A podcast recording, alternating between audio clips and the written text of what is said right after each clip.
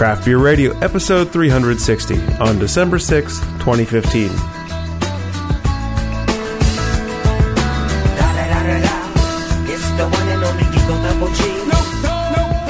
And welcome to Craft Beer Radio, our revolutionary episode, because we're going around in a circle. 360.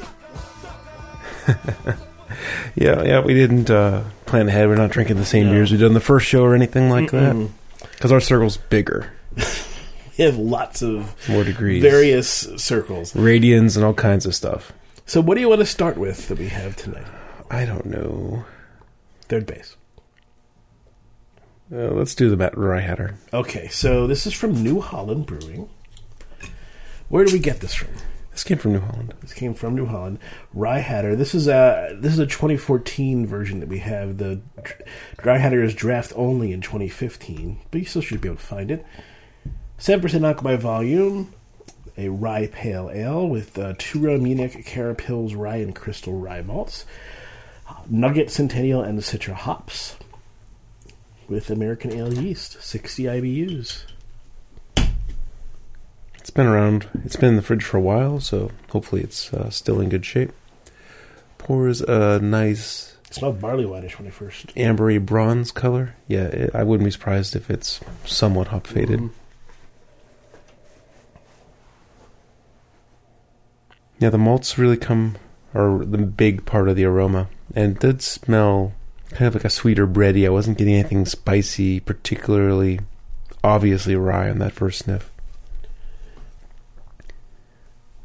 Giving it a little bit of a warm because these only came out of the fridge about half an hour ago. Mm-hmm.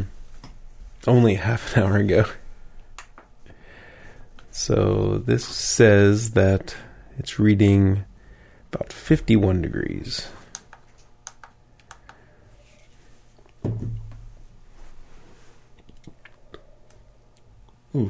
Okay, so I do think it's probably a little hop faded, but I think it works in its advantage because the, the the rye spiciness is definitely there, Oh yeah, and the flavor is certainly.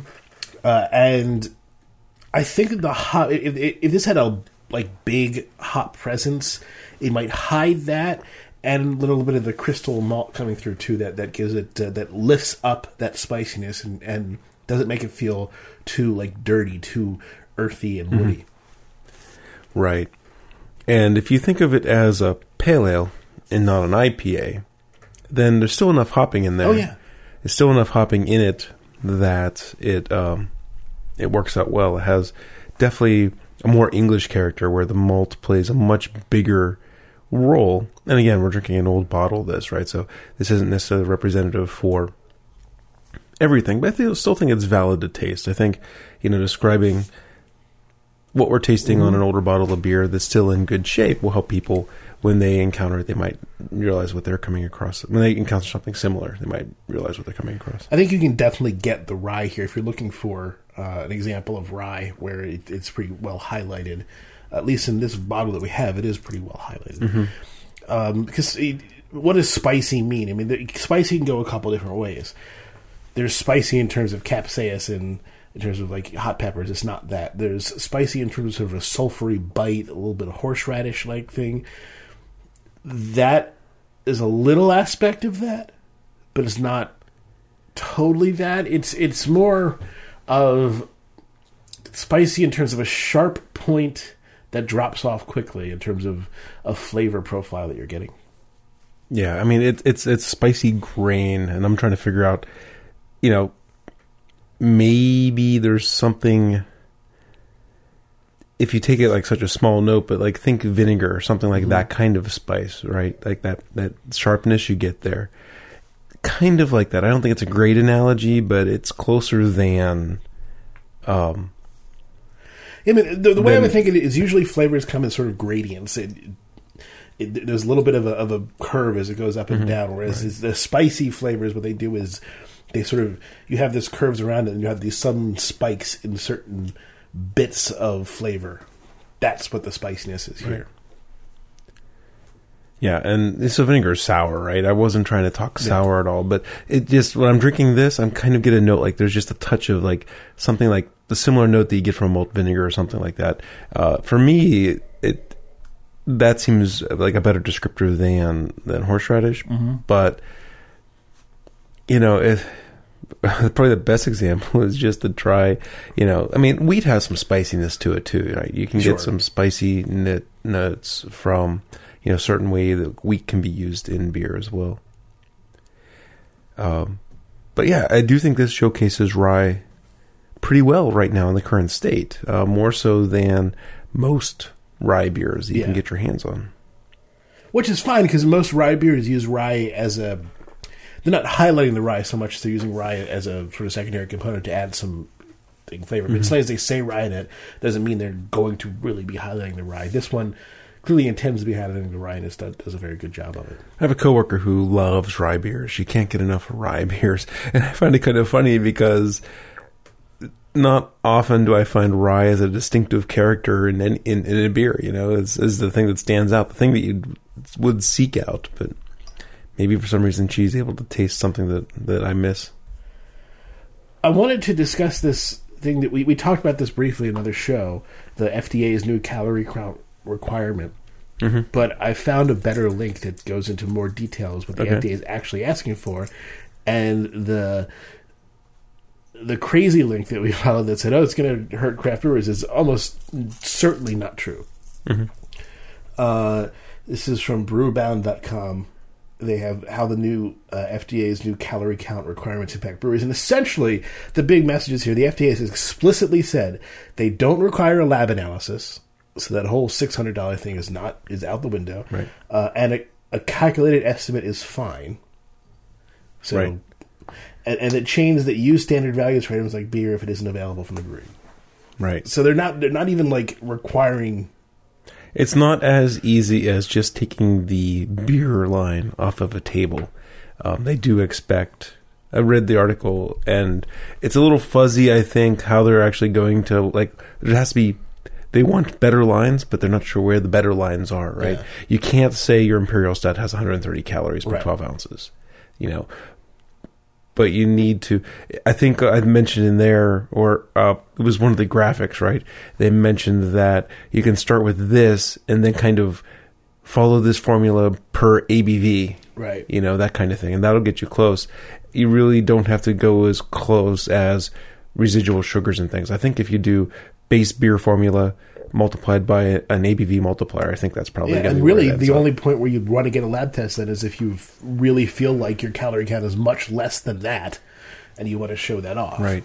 Uh, the Brewers Association, they had a quote from Paul Gatza in there.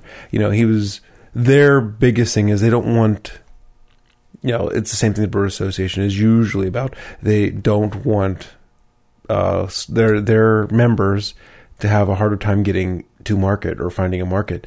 And they're worried that Applebee's won't order craft beer because they might have to do extra legwork to get the ABV for it or something along those lines. That's their main worry, you know.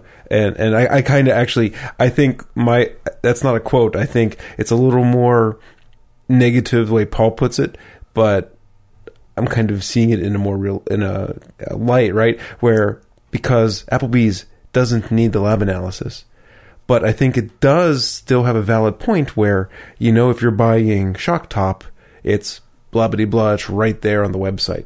If you're buying local brewery Z, you're going to have to at least call them or email them and ask them for the ABV. You know, so there's still that hurdle. It's a tiny hurdle, but it might cause some uh, people, some beer buyers, to go with the easy choice. And, and at that point, I mean, like I said before, I don't think Applebee's is your primary market for mm-hmm. craft beer. So, yeah, you're not going to Applebee's and expect to find a huge array of beers. If you do, if you go to an Applebee's that, that has a manager who loves beer and who wants to get that out there, he's going to do the extra tiny step. Right. And I'm using Applebee's as generic shorthand for all the franchise chain mm-hmm. restaurants. So, As am I. yeah, Longhorn, all of them. So, Right. All right. Uh, that's all I really have to say on that subject. But good find about how you don't even have to really do a lab analysis. It makes things a lot easier. All right. So, what's next? What's next? Well, this guy's a farmhouse imperial stout, so we're not going to do him just yet. So we have now a we have two sort of sour pale ales. It seems. Yeah, yeah. I, the next three beers are all from the Beerists, so thanks the Beerists and John Rubio for for these. Let's do the Prairie. All right, Prairie Artisan Ales presents Funky Gold Mosaic, which is a dry hop sour ale.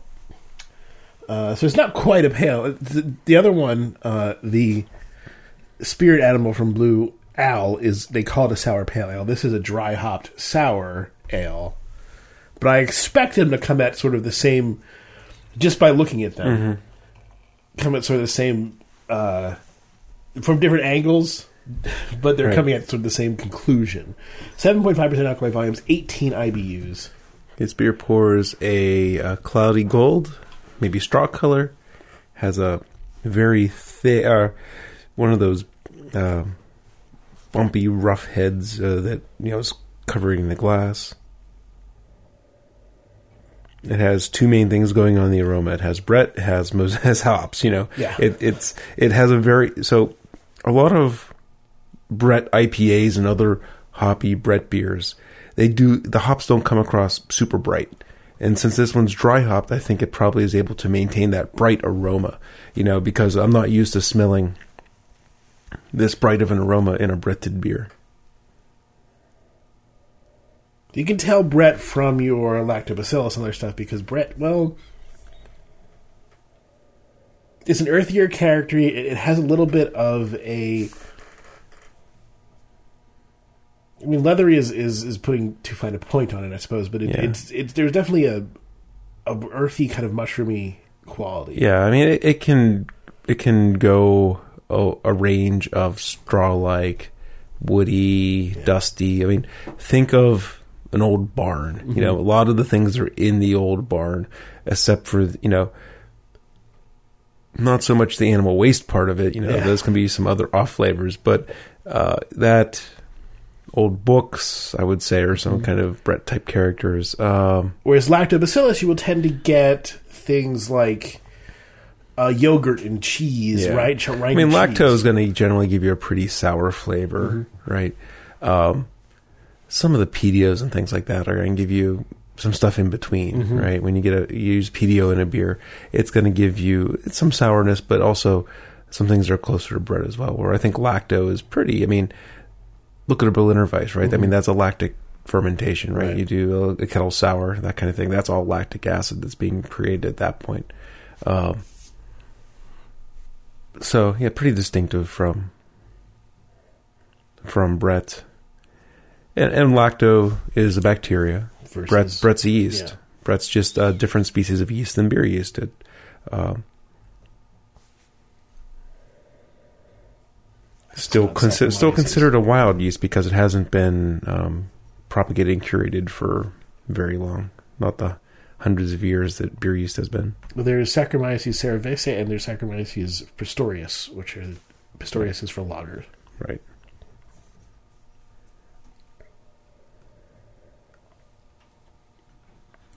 Hmm.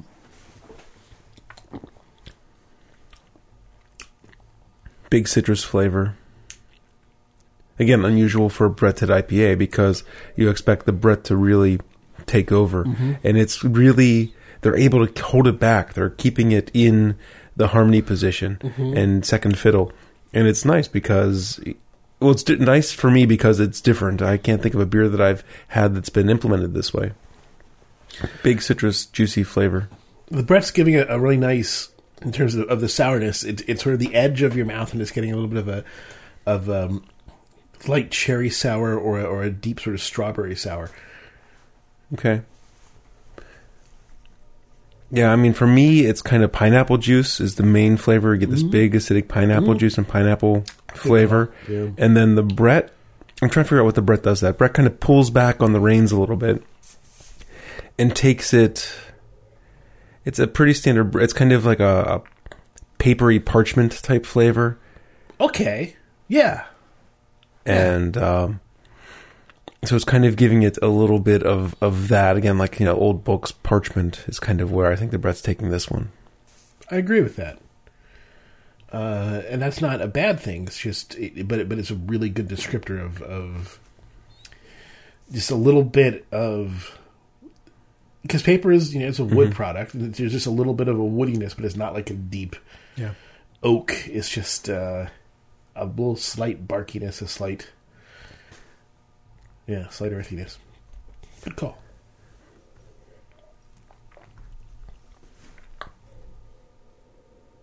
I'm trying to get a picture. I mean, so the it's pulling as I drink it. The that parchment flavor kind of is lessening, but it's not. I'm trying to figure out what it's turning into, and I'm having trouble putting words to it. So let me see. I'm getting a little bit of grapefruit now. Grapefruit and a little pith at, at the end. okay. I mean, for me, it's still pretty big pineapple, but I can I can see a little bit of, of pith in there. It's a nice beer. I like yeah, it. it's it's it, like I said, it, I've never had a Bretted beer Mm-hmm. implemented quite this way or anything like this way. So this is a refreshing change. This is the Prairie Artisan Ales Yeah. Funky Gold Mosaic.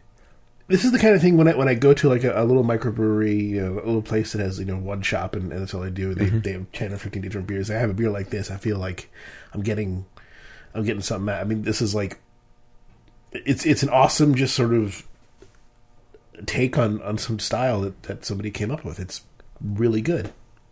It's a fun label too. It's um, I, I guess it's like a computer lab, but the computers are super old, big boxes, like say like 75, 1975 or so, like era computers. Yeah. The keyboards themselves look like TRS-80 keyboards, or Yeah, yeah. 75 to 82, somewhere in that range is kind of what they're going after. since they're separate, it's not a pet. Yeah. All right. I got a couple sips here. Thanks, John. That was a really good beer. In terms of news, one bit of news that you put down was that Wolaver's Organic Ales is now retiring their production. Yeah, Wolaver's 20 years they've been making organic ales. It started in 97. And uh, I mean that's that's a uh, achievement. Mm-hmm. I, we had Wolavers early on in this show, and we didn't really review them all that well. They were one of the main breweries that was organic, but it seemed like organic meant not as good. Kind of the opposite of the thought of organic, you know, in other realms. It, it felt like for a lot of the Waller, especially the initial ones that we had, they were handicapped. yeah, it, it was it was like they were.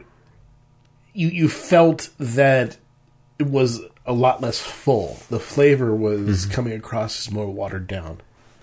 Uh, as of late, uh, they or were making different beers. They had a Alta Gracia coffee porter that was really good.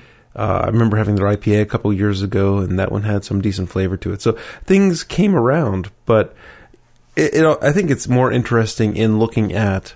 Okay, so it's Otter Creek Brewing. They had this label called Wolavers, organic stuff.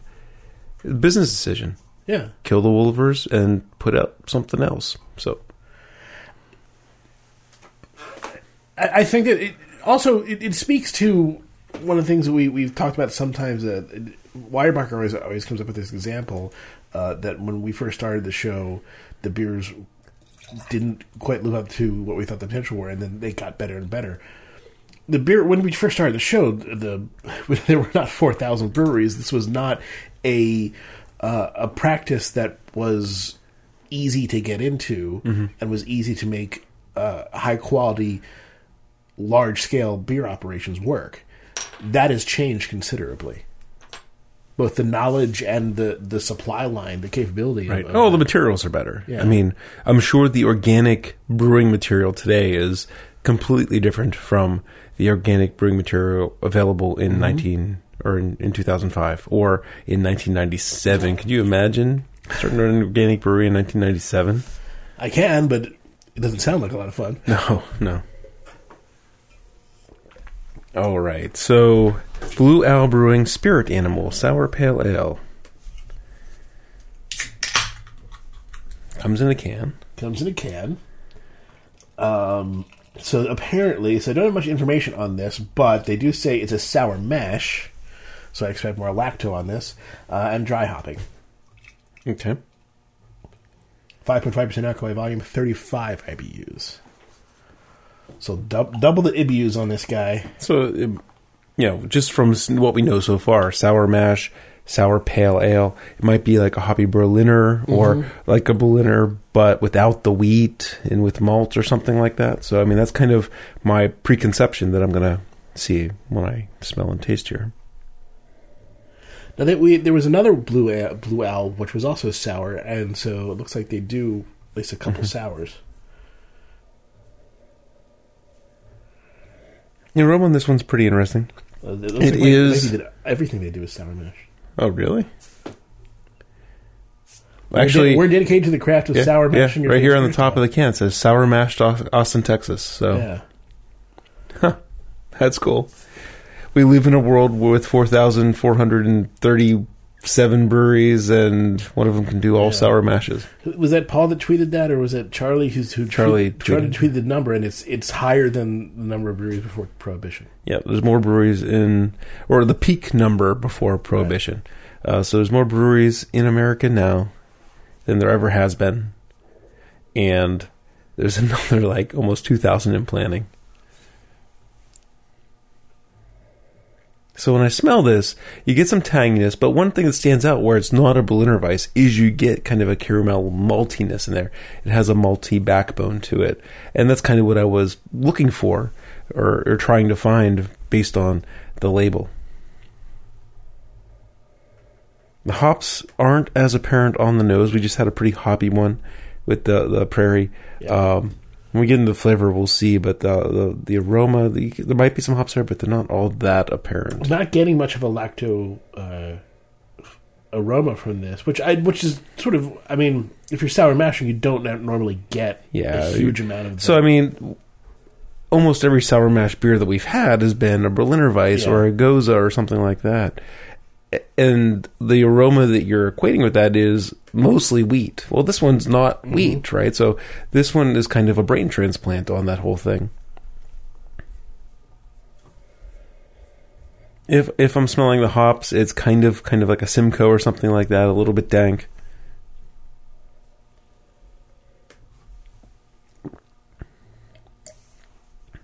The Oh, flavor's interesting. It does have that sig- signature lacto sourness to it, where it has um, kind of like lemonade, but then a little bit more uh, milkiness to it, a little more fullness to it. and a little drying Mm-hmm. too. Ooh, did you get that at the end? Kind of a um,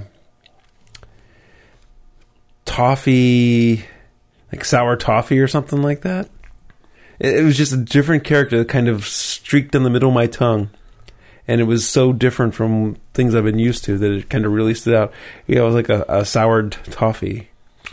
Uh, I can't say I got that per se. Um, it does have crystal slash toffee qualities into the malt, but the sour is kind of dominating.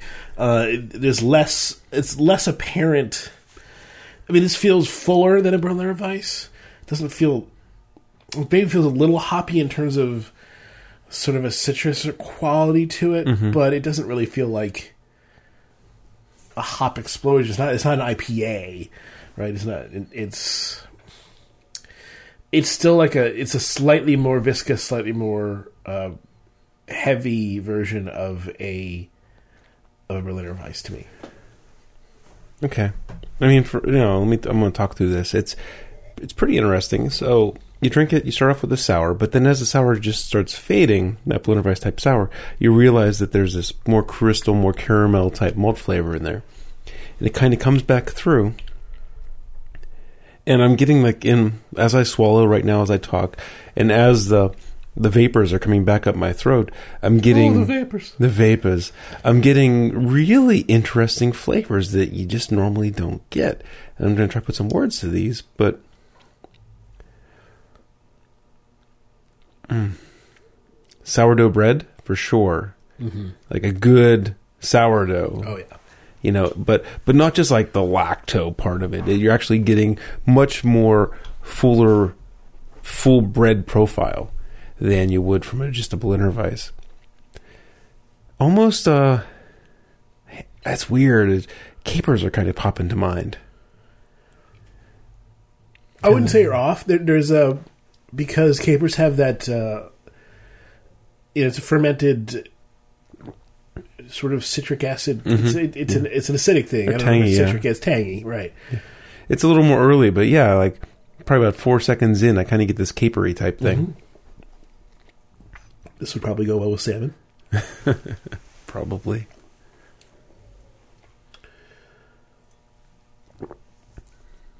This is neat. I like mm-hmm. this one.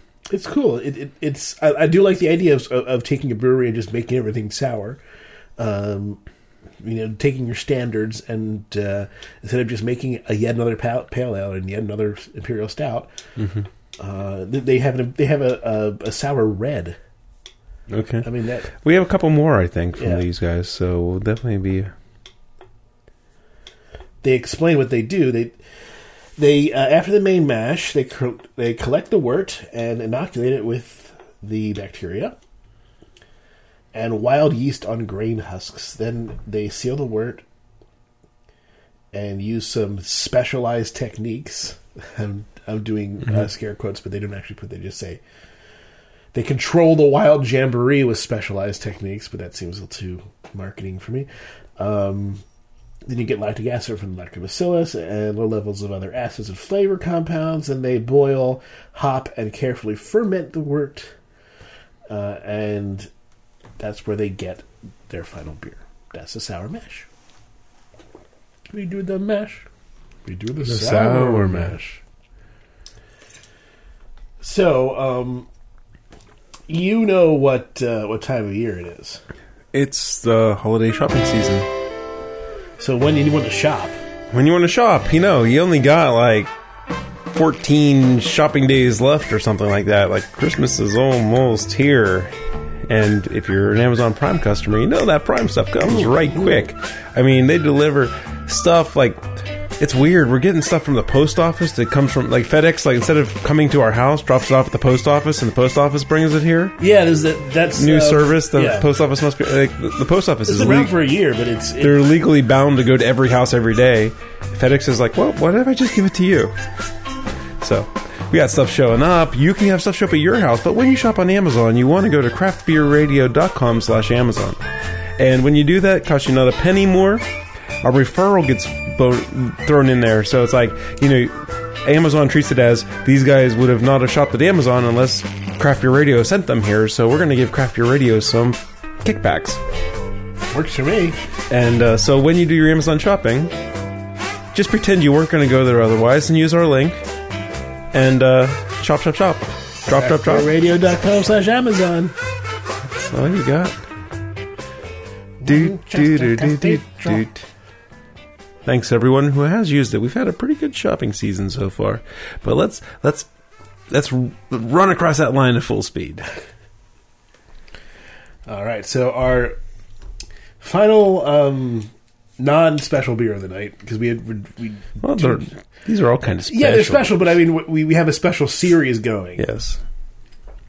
So uh, another beer that I brought back from Austin, courtesy of the Beerist and John Rubio, is Black Metal from Jester King Brewing. Whoa, black metal! I am a lamb. We've had black metal before. We've had a couple Jester King before. I, One of my favorite beers of all time is probably Jester King, the La Petite Prince, three percent, which was table beer, so yeah. much flavor. yeah, I'd love to try La Petite, La Petite Prince, but that's the beer that one of the beers that they're also doing in the green bottles, because the Yeah. well, no, maybe maybe I'm wrong. So that remember that whole thing, Jester King. They kind of started putting some of their beers in green bottles, not not the whole line of the beer, but you can get like the beer in two different bro- green right, and brown. Yeah, yeah. And the reason they're doing this is because uh, I forget the uh, the brewer Jester King's name, but they feel that Saison Dupont and the other green bottle Belgian du- saison breweries uh, have something going on there where a minuscule amount of skunking is good for the style of beer. I'm very skeptical. Yes, I would need a double blind, controlled everything to, to prove me wrong, because we're so humans are so sensitive to skunking, you know, a couple parts per billion that um, I just uh, I, I don't know if I can buy that. But you know, at some point, if I ever get the opportunity to do a double blind taste test of green versus not green in a triangle type test or something. I would love to do it. So the black metal imperial stout, ten percent alcohol by volume, sixty IBUs. The malts have used Maris Otter, caramel, extra dark crystal, brown malt, black malt, roasted barley. Hops have used Magnum East Kent Goldings. They use filtered hill country well water and harvested rainwater, dry English ale yeast, and black metal music played to beer during fermentation. Not sure how much that helps. I am getting a bit of um, acetone or sort of band-aidy kind of aroma coming off of it. I'm not getting that. I mean, I'm, here, yeah, we can smell each other's glasses. I'm getting, I'm getting a saturated, you know, dark malt, Okay. and and some some alcoholiness, but I'm not getting anything that smells fusel. I'm not getting anything that smells band-aidy or acetone. I can see where it is similar, Yeah. but it doesn't have an extra burny. It doesn't have an extra. Yeah, it's it's it's bordering on, I guess, th- those things, and so that doesn't mean it's going to be there or that it's bad. It just means that I'm watching out for, it, looking out for Mm-hmm. Yeah. for that. I mean, generally, you know, I get one whiff. Like I crack the cap, Yeah. and I can tell. And uh, this one is in the ballpark. It, it's, but I think it's. it- It's convergent evolution, right? Yes, it's, it's- different elements getting you towards the same awfulness, and I don't think it's going to be that awfulness because it's Right. not. It's not that. Yeah, It- it's, not acetone. It's just things that have a little bit of, of, of a similar aroma, and so they're they're hitting the same nerves, but that doesn't mean they're evoking the same memories in the brain. right. But doesn't mean they're actually the same smell or taste. Yeah, because now it's starting to turn into a little bit of wintergreen.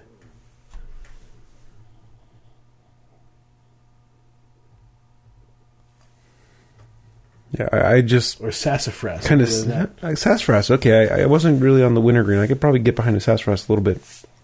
Got in there, really stuck my nose in the glass, covered it up, breathed really slowly, and the booziness just really hit me. It not it doesn't taste like drinking neat or smell like neat whiskey per se, but it's a lot of the way there. There's what's the ABV on this guy? ten. Okay, it it's says circa ten, so somewhere around circa that. 10. It's it's it's boozy for ten. Um, you know, I would say you know other beers with this kind of aroma would be in the you know 13 14 percent range.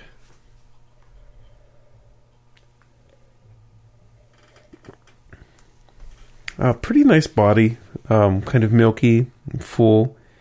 It gives you kind of a chocolate milk or yoo-hoo type character up front, and then it gets a little more ashy and and sooty or um you know charcoaly or something like that a little roasty Mm. um doesn't get too far on that but it does sit on the front tip of your tongue back to kind of quick type you know hershey's syrup you know getting a little bit of that it has I a would- very has a very milk stout milky type character to me I'm gonna have to kind of completely disagree with you, I guess. Um, I'm hit with these big root beerish things Okay. up front, sassafras, and then it does get really ashy, really charcoaly for me, uh, very stringent, and it leaves behind a very deep, um, burnt French toast kind of flavor. you want to blend our glasses Sure. It almost sounds like we have some stratification going on, and and I got the good part of the glass, and Greg got the bad part.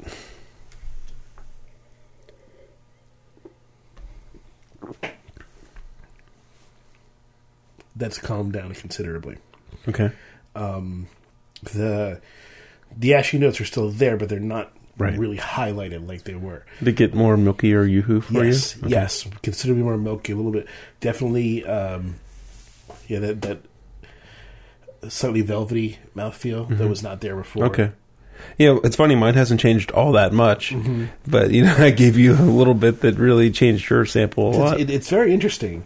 Uh, it, it's it's also the kind of thing that if you know if I were in the bar having it, I probably wouldn't have minded that much. It was it's it's, it's the kind of thing that really only Sure. comes out when you're doing this kind of Oh, analysis. we had our Christmas party on Friday night, and one of the beers that I had picked out for the the bar was um Sierra Nevada Celebration, Figured good hoppy beer. That'll be the IPA that I put on. It's holiday beer. It kind of goes with the theme. They so they reformulated it this year, and I had it first, so like my palate wasn't wrecked with anything, and it just tasted like a mess. Really? It had this weird lager twang thing in it. It had kind of dank wet hop type flavor. As I drank through the 12 ounces, I kind of got a little used to it, but that first couple sips, sips were shocking. And I think we need to get a, get some for the show because I, I do want to drink it again in, in CBR mode instead of, Yeah. you know, Christmas party mode. All right. Well, I, I don't have a problem with that. No, no, I'm just saying. I was, but I, from from from my knowledge, celebrations like always been the same basic beer for years. I don't know when they reformulated it. I don't know if this is the first year or what, but um, really not what I was looking for, not what I was expecting. Release the lawyers, says this news thing that you posted. West Coast brewers Oh. sue over AB InBev SAB Miller merger. Yeah. Yep, a bunch of Oregon, er, Oregon brewers, a couple California, one Washington brewer is uh, suing. I don't know. I just posted the link because I don't have anything to say about it really. just uh, And I mean, the the main contention, from what I understand, is a distribution argument that making the uh, the top brewer essentially have um, a monopoly over the distribution makes it harder for for people to, to, challenge it. And, and I say it's a good argument. It's one of the reasons why I don't think the uh, mer- merger will ultimately be approved. mhm. But we'll see. yeah, that's part of the business I have almost no experience in, so I, I really can't have an opinion about how much these guys and their distribution muscle plays into getting shelf space and or all the other elements of it. Mm-hmm. So I'll just kind of stay mum. I I thought maybe there was something in here that caught my attention why I posted it, but I don't remember what it was. And I really can't waste the time Mm. trying to find it right now. All right, I'm trying to see if there's any other stuff that we have. Drinking the black metal from Jester King.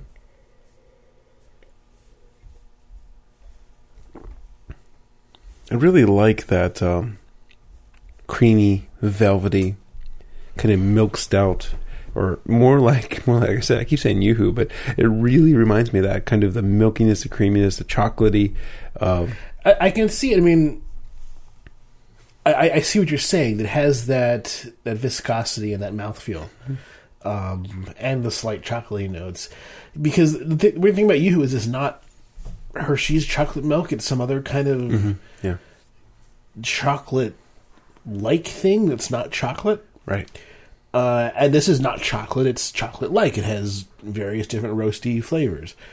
So you can you can approach chocolate without actually being chocolate, and that's sort of Right. what YooHoo is, and Mhm. that's sort of what this is. Yep, I agree with you. Um, I I have a vague recollection of this. Let's go back and listen to the old review. That'd be fun if we just stitch it in right now. Um, if I'm feeling ambitious, maybe I'll do that. I'll listen to it. If it's good, I will stitch it in right now. Uh, but I have a vague recollection of it being um, that astringent ashiness and almost all that. Um, so I just mentioned that just kind of as a if I do patch that in, you'll have this whole teaser foresight thing. So we'll see. Well, let me grab our final beer from the fridge. Okay, we are back with five golden rings.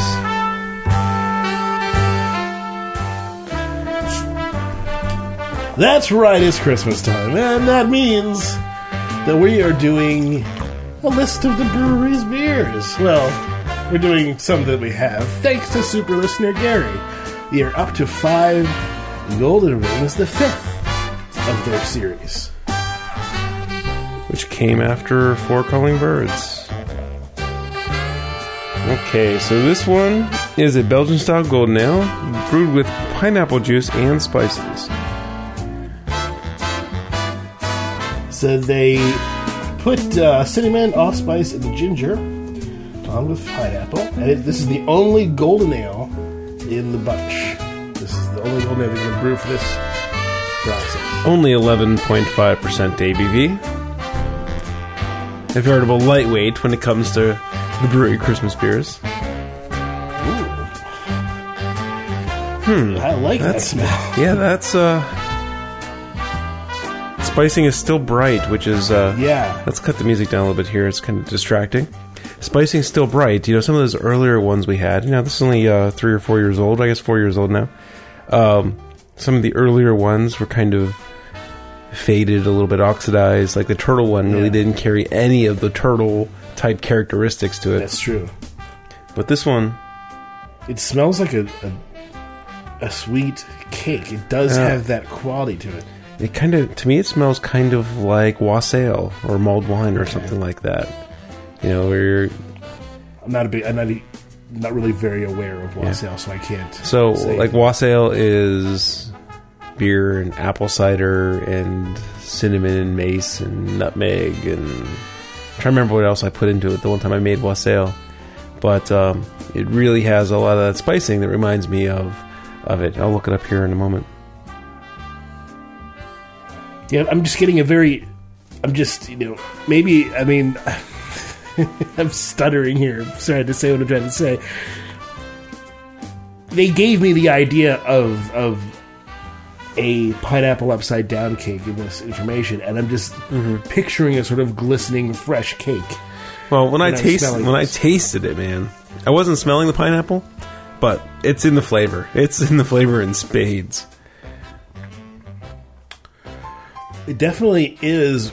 It also has a, a real malty kick to it.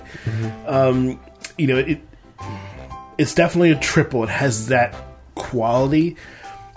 The sweetness, though, has an extra bit of tang that you normally wouldn't get because of the juice itself. I think there's a bit of a citric acid component that you don't normally get in a, tra- a traditional triple that along with a little bit of an extra uh, an extra malty bit that doesn't feel as Belgian-y. It feels more brown sugar.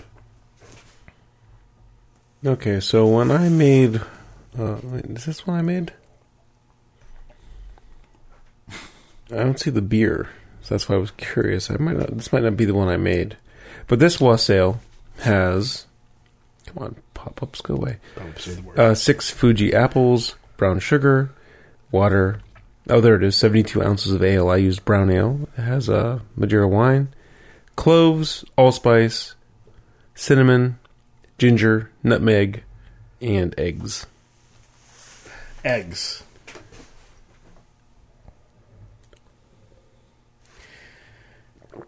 Uncooked eggs. Yeah. It says eggs separated. I'd have to look in the recipe to see So what. just the yolks. You're just introducing the fat, or you're introducing the Add the whites in a medium bowl using The a hand whites, mixer okay. until steep pi- steep pick. Or so you're you're making meringue. you're making a foam. Yeah, you're making a meringue. Uh, I'm not sure what you do with the yolks. I'll have to look cl- more closely here. I think you're just using the whites. Okay. All right. So you're using a, you're, you're making a foam then to add this apples and other stuff in beer to give it a, a stability to to have it kind of to really thicken it mm-hmm. without making without using dairy. Mm-hmm. I think is the key there. So you're not introducing dairy, which would probably hurt a beer significantly, but you're giving something else to give it that thickness and that body. Mm-hmm. I think the pineapple juice, you know, so I'm. I don't want to say what the Bruery was thinking, but to me, this beer tastes like trying to do something like wassail, but just doing apples in a beer, especially beer that's going to be aged and whatnot, probably didn't carry the right way. I think mm. switching up the apple flavor for pineapple juice, where it's going always going to be bright and acidic, Okay. I, I think that's a good call. I, you know, because the way this is hitting us today, sure, it's more pineapple than a wassail would be, but it carries a lot of flavors, and it also isn't this, you know, fermented muted apple thing. Hmm. You know, I think it's a good call to put that in there. I think it works really well.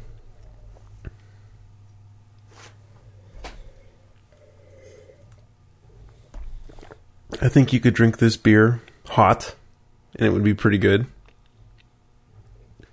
I've only had a few hot beers in my life. Uh, Unibroue's Quelque Chose, which was a hot cherry beer. It's like serve on ice or serve at you know serve at like hot cocoa temperatures. You know, kind of like a hot apple cider type thing. And wassail's typically served hot. Um, I could see this one warmed up. This could definitely work warmed up. It has it. It almost comes through as like a an apple cider Mm-hmm.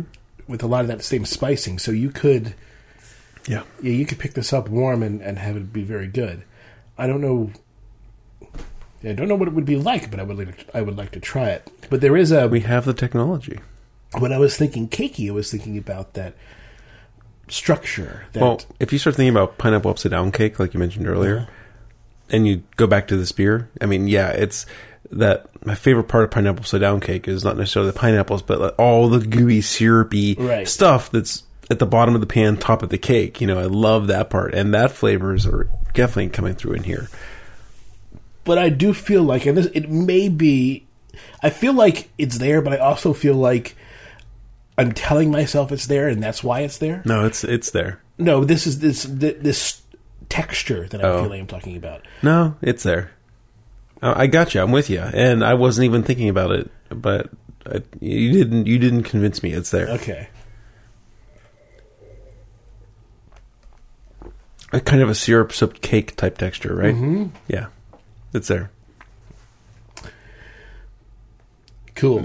This is really At least good. I had anecdotal information that's, that's actually This is there. really good. This is the best of the the, The- series by far. the Bruery Christmas series, yeah. Uh, we haven't tried the, the other two, so we don't know yet what they've gotten onto. But and it could be the other ones were great at one point, but they're not anymore. Mm-hmm. This one is exceptional. This is great. Yeah, it's real good. You want to move on to some ranking? Let's do the reckon. Okay. From the bottom. Pretty hard. I enjoyed all the beers tonight. Um, real hard. I think I'll put the Rye Hatter at the bottom. Uh, hard luck loser here. I mean, I actually wasn't. Greg picked the beers for tonight's show because I was busy installing the software, and I knew this beer had so much age on it that I probably was not going to pick it for anything other than a pre-show beer. Um, but when he picked it, it wasn't enough reason to to veto it. But yeah, I think it kind of fell on. Uh, it was really cool how it showcased the rye more so than almost any other beer that I've had. Uh, the age helped it showcase the rye, but I mean the that's not enough to have it stand up with the other flavors we were given tonight. In fourth place, it gets really hard at this point. Um, hmm. I liked them all, man. I like the so the next three. I like them all, too. The next three are tough. Um, I think I'll put Spirit Animal in fourth place. Uh, I hate it. I hate saying that, but I think I'm gonna put it there. Um, I thought it was really fascinating. This is the Blue Owl Brewing Spirit Animal, that sour pale ale. It gave me things I'd never had in a beer before. It gave me this Berliner Weiss type character, but with caramel maltiness. And it gave me that kind of sour toffee, which I thought was really fascinating. And then, while it wasn't crazy hoppy, you know, the hops in there too kind of played an interesting role. In number three, I'm going to put the black metal. I really enjoyed that one too tonight. I thought the how it was that very velvety, milky mouthfeel, kind of yoo like. I thought really hit the spot. I'll put the prairie in second place. Uh, the way they use the mosaic and that kind of pineapple type flavor. I'm on a pineapple kick tonight, I guess. The pineapple type flavor in the mosaic, that that parchment for the Brett. It was just I've had so many hoppy Bretted beers and none of them have come across that way. So, uh, you know, I have to give it credit and I really enjoyed the flavors in it. The number one is going to be this five golden rings. It just is so good and it it just took me to so many places. Like it took me to pineapple upside down cake. It took me to wassail. It it just took me to so many holiday things. It did exactly what the beer was meant to do. Cool. Okay, we repeat this a lot but it's it's important to repeat this when all the beers are good, which is that this ranking thing is a shtick. It's not meant to be. These are de- these are definitively better than others. This Yeah. is this We're is not calling out the we- worst yeah. beer. This is the way that we tasted things tonight. Sometimes there's a clear demarcation. That's not the case tonight, and that's not the case for some other nights. But this kind, yeah, this time none of them were losers. This is just how it hit me. Number five, I'm going to put the Jester King. Um, part of me is being influenced by the fact that until we did the exchange, Oh, right. I had a kind of a reaction to it, and I was smelling things I wasn't quite sure were there. But that was it. Just needed it had Sure. it was bottle stratification. None of the others had that tonight, so Jester King is a hard luck loser in that sense. I still felt the other ones had I was more into. I'm gonna agree with you. The Blue Owl goes number four. I, I think that it was. I think it's just a really cool idea. Taking these beers and just souring them, and, and if they're good, presenting them to the world. I'm sure they tried lots of recipes with this, and they found one that worked. Because I don't think you just sour mash a pale ale. Well, that's it. I, I'd love to be able to talk to them at some point and Yeah. just talk with them about. Okay, so you want to take beer style X and sour mash it. Is there a formula? Do you Yeah. modify the traditional recipe by a predictable amount? You know, or to- just a wild experimentation? yeah. I think that's a good question. Number three, New Holland. I just sort of think that I liked it a lot. I liked how it was presenting its rye. I liked how it wasn't hiding it. Uh, I think it's obviously something that is not necessarily easy to get a 2014. You might be able to find it, but we do have a 2014 that we've had around for a while. That helps us get something out of it based on what we, I think, remember from trying a similar, trying it, maybe not in a bottle, but at a bar somewhere at a, at a different time. Yeah, I'm, I'm not sure. I, I just I think that it was noteworthy tonight because of how clearly the rye showed up in it, and Yeah. it's hard to get a beer where the rye showcases itself like that. I agree with you. Good way to put it. Number two, Prairie Artisan. That was really good.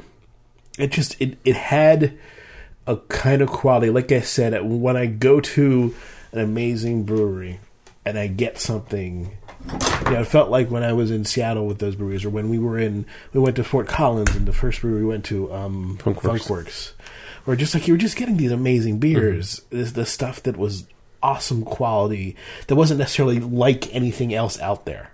Well, that that's kind of the rep the Prairie has. Yeah. So So that's awesome.